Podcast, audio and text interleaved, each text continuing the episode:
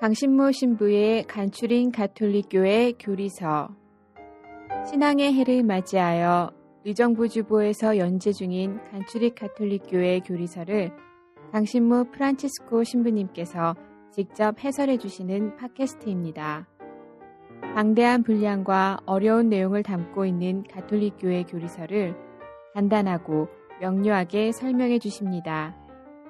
또한 지면에서 다루지 못한 내용을 추가하여 더욱 깊고 풍부하게 이해를 도와주십니다. 이 팟캐스트는 안드로이드 어플 팟빵과 애플 팟캐스트에서 들으실 수 있습니다. 의정부교구 홈페이지 ucatholic.or.kr로 접속하시면 강의 자료 문서 파일도 다운받아 보실 수 있습니다. 강신모 신부의 간추린 가톨릭교회 교리서 여러분 안녕하세요. 강신모 프란치스코 신부입니다. 예, 지난 시간까지 우리는 예수 그리스도에 대해서 어, 공부를 했습니다. 어, 사도신경이 크게 세 부분으로 나눠진다고 그랬죠. 성부 하느님에 대한 믿음, 성자 예수 그리스도께 대한 믿음, 그리고 마지막으로 이제 성령께 대한 믿음 이렇게 세 부분으로 나눠지는데 그 중에서 이제 제일 중요하다고 볼 수 있는 것은 예수 그리스도께 대한 믿음 부분이고 어, 사도신경의 분량으로 봐도 제일 많고 또 중요성이나 이 모든 면에서 어, 월등히 중요함이 있기 때문에 에, 길게 설명을 했습니다. 어, 이제 예수님에 대해서는 이제 어, 이것으로 이제 마쳐고요. 그리고 이제 마지막 세 번째 부분 성령 하느님께 대한 믿음인데 사도신경은 너무 간단하게 끝나버리고 말아요. 성령을 믿으며 그냥 요 한 문장도 아니고 반 문장으로 딱 끝나버리고 마는데 예, 그 우리가 가지고 있는 이 사도신경은 로마 교회의 신경입니다. 전통적으로 봤을 때. 어 근데 이제 어, 우리 카톨릭 교회는 로마 교회만 있는 게 아니라 어, 동방교회들도 많이 있거든요. 뭐, 예루살렘 교회, 그 다음에 콘스탄티노플, 어, 기타, 안티오키아, 뭐, 이 여러 가지의 그 동방교회들도 많은데, 동방교회 신경들은, 어, 이게 굉장히 길어요. 성령께 대한 그 믿음 부분이. 에, 뭐, 어떤 게 더 낫다 이런 뜻이 아니고, 그, 어, 그것 때문에 사실 우리 서방교회, 로마 교회의 영향을 받고 있는 우리는 한국 교회지만 사실 이 족보상으로 따지자면 로마 교회 소속입니다. 어, 그런데 이제 이 로마 교회가 제일 어, 인간적으로 말하면 힘이 제일 센 교회죠, 사실. 근데 이, 이 성령 부분에 대해서 굉장히 좀 약하다라고 그 자타가 이렇게 인정을 합니다.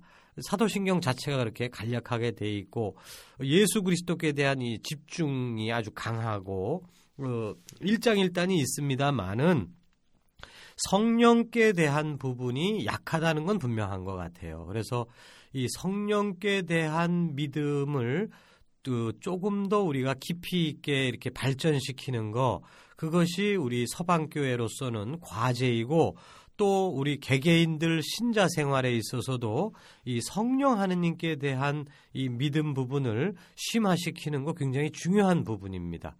다행히도 이 제2차 바티칸 공의 이후로 서방교회, 로마교회에서도 성령에 대한 강조가 굉장히 강해지기 시작을 했고, 그리고 이제 실천적으로는 1960년대에 이제 미국에서부터 어, 성령 운동이라고 해서 이 그 성령께 대한 이 관심이 굉장히 이, 이 커졌고 그것이 이제 한국으로 이제 전파돼서 우리 성령 기도회다 뭐 성령 세미나다 이제 이런 게 있지 않습니까?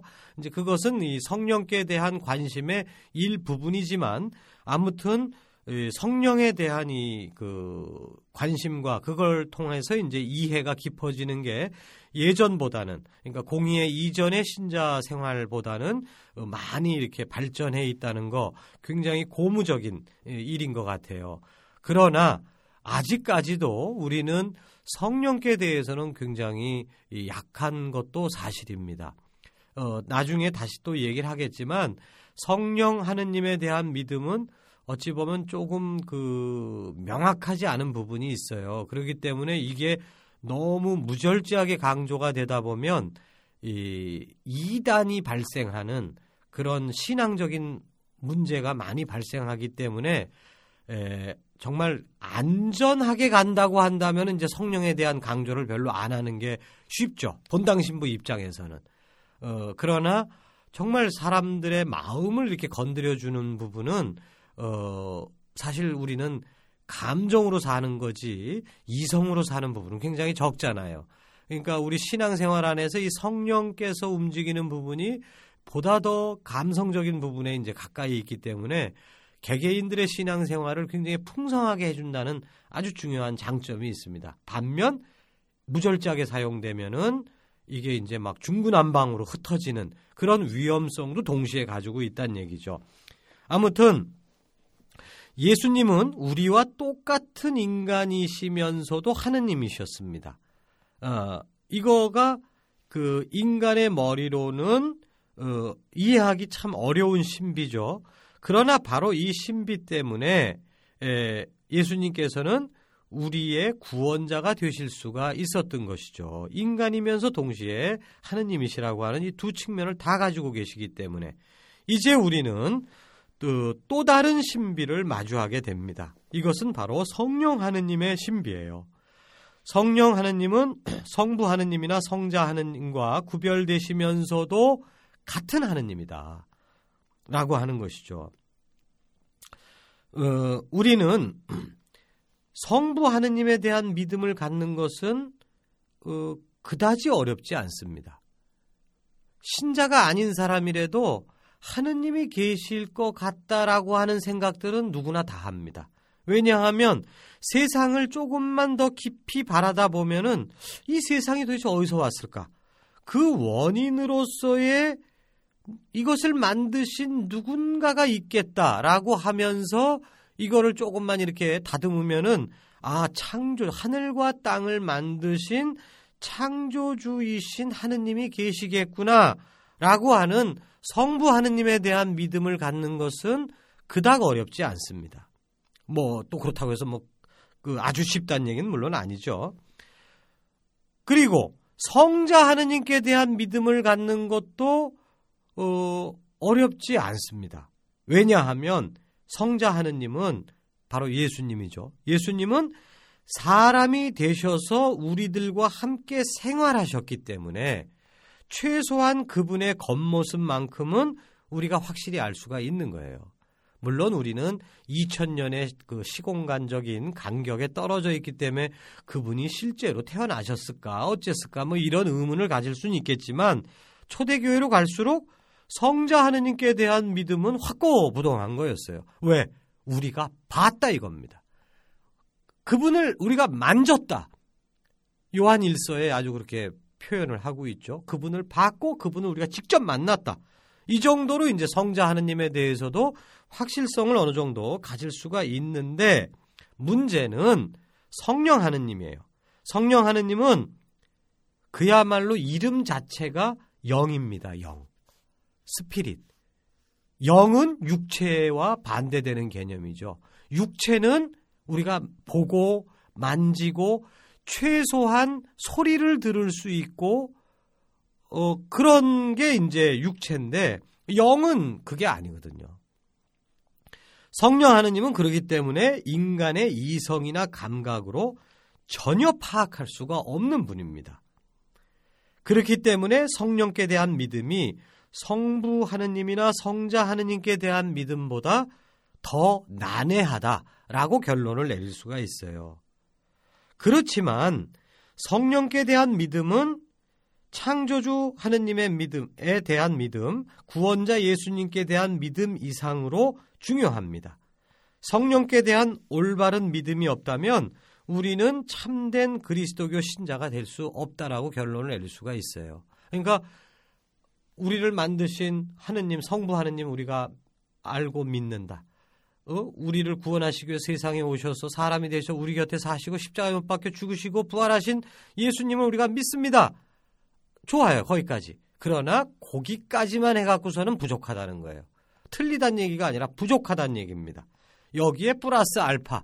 성령 하느님께 대한 것을 우리가 믿고 느껴야만 아 이제 이, 이 의자의 다리가 다 갖춰진 거예요.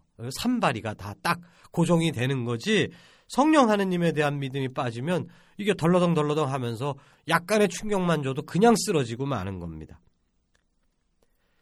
고린도 1서 12장 3절에 아주 중요한 말씀이 나오죠.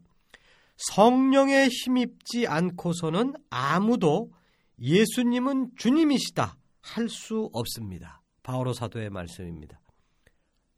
그러니까 그 좋은 책들을 많이 읽으면 아 예수님이 참 이런 분이셨구나 이런 거를 우리가 배워 알 수 있습니다. 그러나 어디까지나 그거는 인간적인 교육의 결과인데 그거 가지고는 부족해요. 성령께서 우리 마음 안에서 우리를 어려운 말로 조명, 비춰주시지 않는다면 우리가 그 인간들이 쓴 그것이 아무리 성인 성녀가 쓴 책이라고 할지라도 그것을 읽고 아 예수님 아 이러시겠구나라는 정도만 가지고는 그 깊은 맛을 다 깨닫지는 못한다는 겁니다. 성령 하느님이 계셔야만 우리가 완벽하게 예수 그리스도를 이해할 수가 있게 돼요. 그리고 성령 하느님이 뭐 하시는 분이냐? 그분은 그 성부 하느님은 물론 성부 성자 성령께서 따로 노시는 분들이 아니지만 우리가 인간적인 머리로 이제 이렇게 좀 따르게 어, 이분은 이거, 이분은 이거, 이제 이런 식으로 우리가 나눠 볼 수 있거든요. 사람이기 때문에. 그런 식으로 우리가 구분을 질 때 성부 하느님한테는 창조주라고 하는 특성을 부여합니다. 마, 세상을 만드신 분, 근원이신 분, 아버지이신 분. 그러면 성자 하느님은 어떤 분이다? 구원해 주시는 분, 구원자. 그러면 성령 하느님은 누구신가? 뭐 하시는 분인가? 이분은 그 우리를 거룩하게 해 주시는 분이면서 동시에 계시자예요. 우리를 예수 그리스도를 우리에게 알려 주시는 분입니다. 성자 하느님은 성부를 알려 주시려고 모진 애를 쓰신 거예요. 그리고 이제 성령 하느님은 성자 하느님을 알려주시려고 무진 애를 쓰시는 겁니다. 그래서 결국은 성령 하느님을 알아야 성자 하느님을 제대로 알게 되고 성자 하느님을 제대로 알아야 성부 하느님을 제대로 알게 되고 그래야 이제 최종적인 목적지에 도달하는 거죠. 최종 목적은 이제 성부 하느님이니까. 어, 사도행전 2장 1절부터 4절까지 우리가 너무나도 잘 알고 있는 구절이지만 한번 읽어보겠습니다. 오순절이 되었을 때 그들은 모두 한 자리에 모여 있었다. 사도들이 그런데 갑자기 하늘에서 거센 바람이 부는 듯한 소리가 나더니 그들이 앉아 있는 온 집안을 가득 채웠다. 그리고 불꽃 모양의 혀들이 나타나 갈라지면서 각 사람 위에 내려앉았다.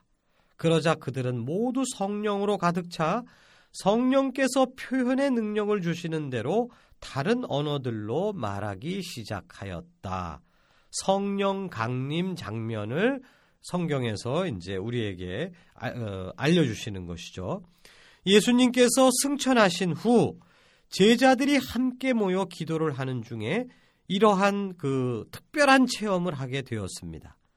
방금 읽은 성경 구절처럼 불같은 기운이 그들을 감싸게 되었고 그들은 기쁨과 용기를 체험하게 되었습니다. 지난번에도 말씀을 드렸죠. 예수님께서 승천하실 때 제자들이 기쁘지가 않았을 거라고. 왜? 자기들만 세상에 떨어져 있고 부활하셔서 정말 멋있게 변하신 예수님은 우리를 놓고 올라가 버리신 거니까. 그러니까 사실은 황당하고 사실은 또 두렵습니다.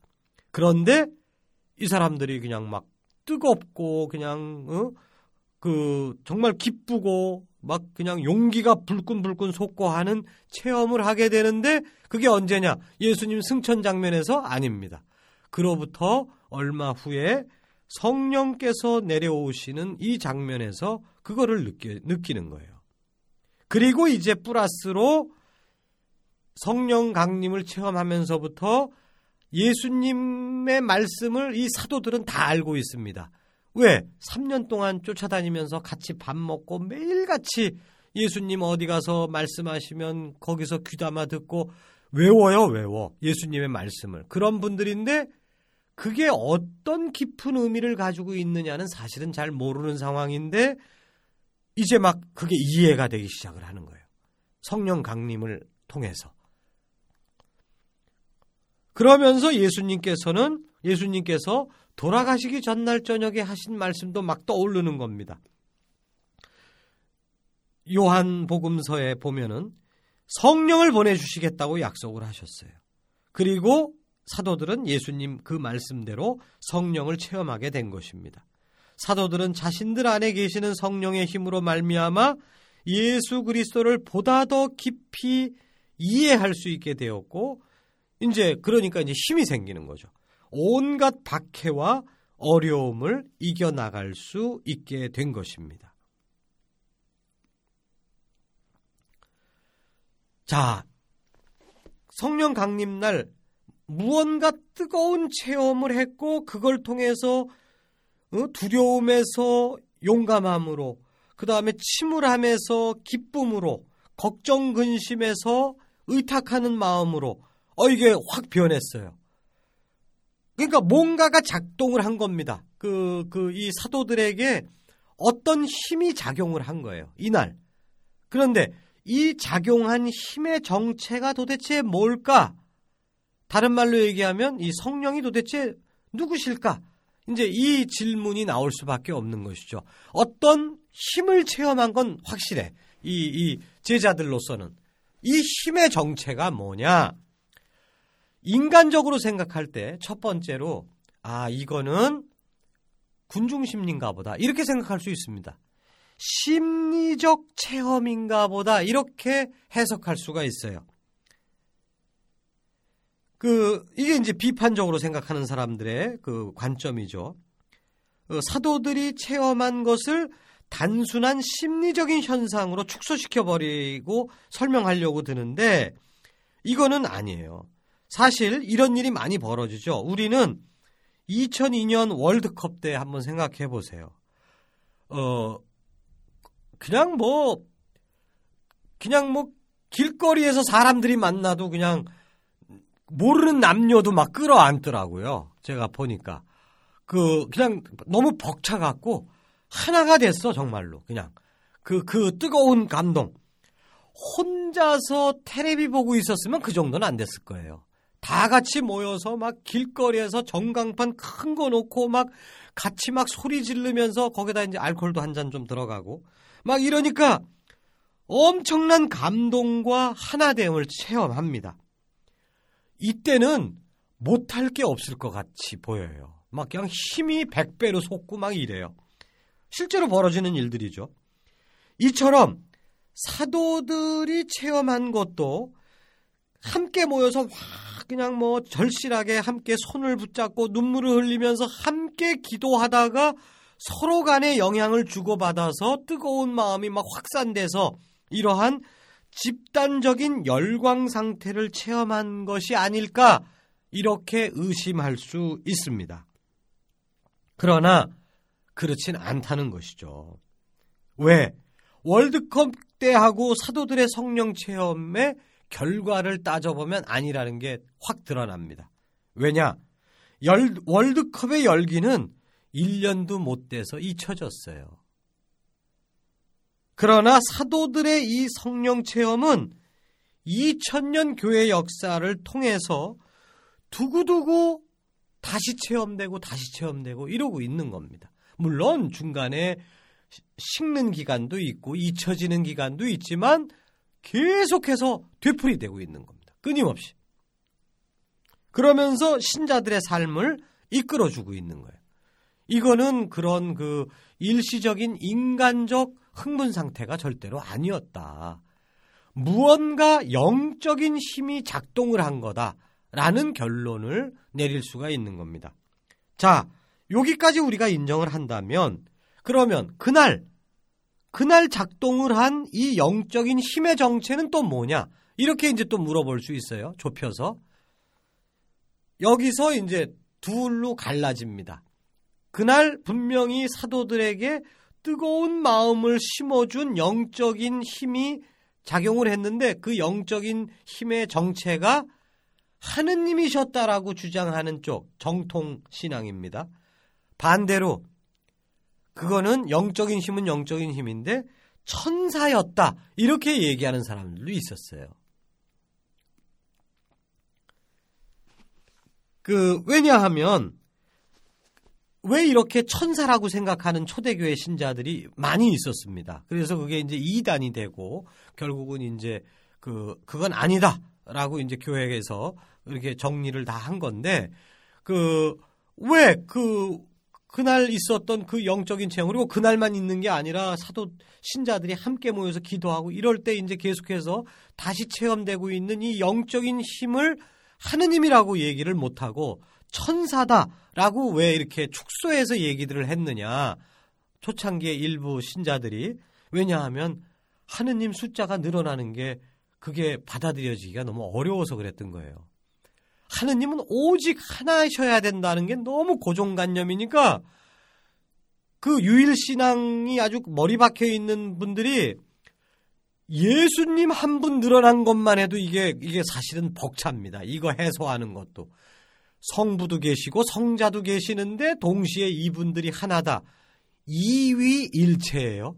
이것만 소화시키는 것도 어려워 죽겠는데 거기다가 플러스 한 분을 더 껴넣으려니까 성령 하느님도 한 분 더 있다고 해서 껴넣으려니까 아 이게 이제 소화가 안 되는 거라. 그래서 예수님까지는 맞아. 예수님 그분은 사람이시면서 동시에 하느님이셨어. 어? 이렇게 이제 했는데 성령에 대해서는 아이 이분은 이제 우리들을 도와주기 위해서 하느님 승천하신 예수님께서 천사를 보내주신 거다. 이렇게 해석을 했던 것이죠. 그러나 그건 아니라는 것입니다. 초대교회는 예수님께서 하느님이신 것처럼 그날 체험한 그 성령도 하느님이셨구나 라고 주장을 우직하게 그렇게 펼쳐나갔어요. 교회가 성령을 하느님으로 고백하게 된 이유는 예수 그리스도의 부활 체험 때문이었습니다. 부활로 말미암아 예수님께서 하느님이심이 드러났어요. 매일같이 함께 생활하던 예수님께서 하느님이시라는 게 드러난 겁니다. 예수님으로 말미암아 하느님은 더 이상 멀리만 계시는 분이 아님도 알게 되었어요. 인간을 사랑하셔서 다가오시고 내려오시는 하느님을 알게 된 것입니다. 예수님의 부활 안에서 드러나는 하느님의 신비를 제대로 이해하지 못하는 사람들은 자신들 안에서 생생하게 활동하시는 성령을 하느님으로 알아보지 못하고 하느님의 심부름꾼 정도로만 이해할 뿐입니다. 그러나 예수님의 부활을 제대로 이해한 신자들은 성령이 성부 성자와는 구별되지만 또 다른 하느님이시구나 라고 하는 것을 그것을 용감하게 믿을 수 있게 되었던 것입니다. 그래서 이제 성령 강림으로 말미암아 삼위일체이신 하느님의 온전한 모습이 우리에게 다 완벽하게 이제 계시가 된 것이죠. 그래서 하느님은 세 분이시다.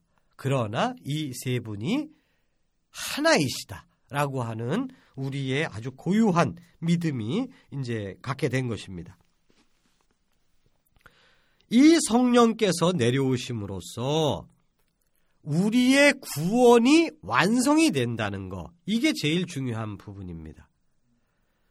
예수 그리스도의 죽음과 부활로 성부 하느님의 구원 계획이 성취되었다라고 이미 다 말씀을 드렸어요.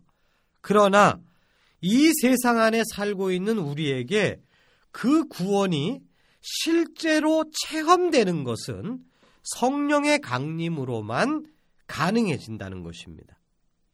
우리는 세례성사로 교회의 이론이 되면서 구원의 삶에 발을 들여놓습니다. 그리고 교회 안에서 성인들의 통공의 삶을 살게 되고 죄를 용서받고 육신의 부활과 영원한 생명을 희망할 수 있게 됩니다. 이 모든 구원의 열매들이 성령 강림으로 말미암아 구체적인 형태를 띠고 실현되기 시작했기 때문입니다. 그래서 사도신경은 성령 하느님께 대한 믿음 부분에 삶의 구원의 삶의 내용들을 포함시키는 것입니다. 성령을 믿으며 거룩하고 보편된 교회와 모든 성인의 통공을 믿으며 죄의 사함과 육신의 부활을 믿으며 영원한 삶을 믿나이다. 요 뒷부분 그 성령을 믿으며 다음에 나오는 이 모든 게 다 뭐겠어요? 구원받은 사람의 삶의 모습이죠. 그게 뭘로 가능해진다? 성령께서 우리 안에 오심으로써 비로소 가능해진다라는 것입니다.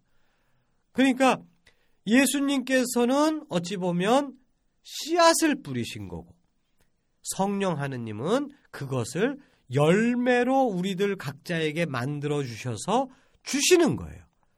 그래서 성령 하느님을 통해서 그 열매를 우리가 받아 모시면서 사는 겁니다. 그 우리가 미사를 이제 뭐 이 방송을 듣는 분들은 뭐 미사야 뭐 철저하게 하시는 분들이겠지만 미사 때 제일 중요한 부분이 어디겠어요? 그 종치는 부분이죠. 정신 바짝 차려라 하는 뜻에서 종을 치잖아요. 종을 처음 칠 때 어떤 때 칩니까? 사제들이 그 이 성작과 성반 위로 손을 뻗을 때 그때 종을 칩니다. 그때 손을 뻗으면서 뭐라고 경문을 외우죠? 성령의 힘으로 라고 얘기를 해요.